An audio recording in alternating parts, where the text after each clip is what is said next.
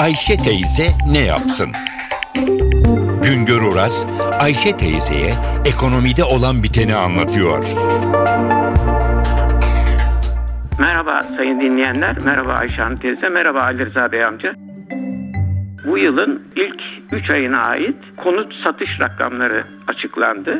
Türkiye İstatistik Kurumu belli dönemlerde Türkiye'de, Türkiye genelinde her ilde ne kadar konut satıldığını izliyor ve bunları e, rakamlarını açıklıyor. E, 2013 yılının ilk 3 ayında 273 bin konut satılmış. Bu çok önemli bir rakam. Bu 273 bin konutun büyük bir bölümü İstanbul'da satılan konutlar. İstanbul'da ilk 3 ayda yılın ilk 3 ayında 58 bin konut satılmış. Türkiye'de satılan konutların %22'ye yakınını teşkil ediyor.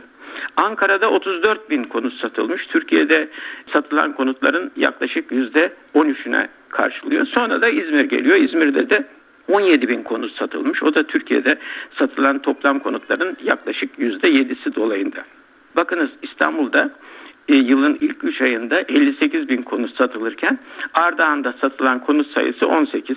Bayburt'ta satılan konut sayısı ise sadece 37. Bir başka nokta acaba bu, bu kadar büyük konut satışları e, peşin parayla mı yapılıyor? O konuda da Türkiye İstatistik Kurumu'nun yayınlarında bilgi var. Türkiye genelinde 2000 13 yılının ilk 3 ayında 273 bin konut satıldı demiştik. Bunun 115 bini ipotekli. Yani yüzde 42'si ipotekli demek ki her 100 konutun 42'si kredi kullanarak yahut borçlanılarak satın alınan konutlar teşkil ediyor. Bir başka nokta da bu yılın ilk 3 ayındaki konut sayısındaki artışın dikkat çekecek rakamlara ulaşması. Bakınız 2000 10 yılının ilk 3 ayında 123 bin konut satılmış. 2011 yılının 173 bin satılmış.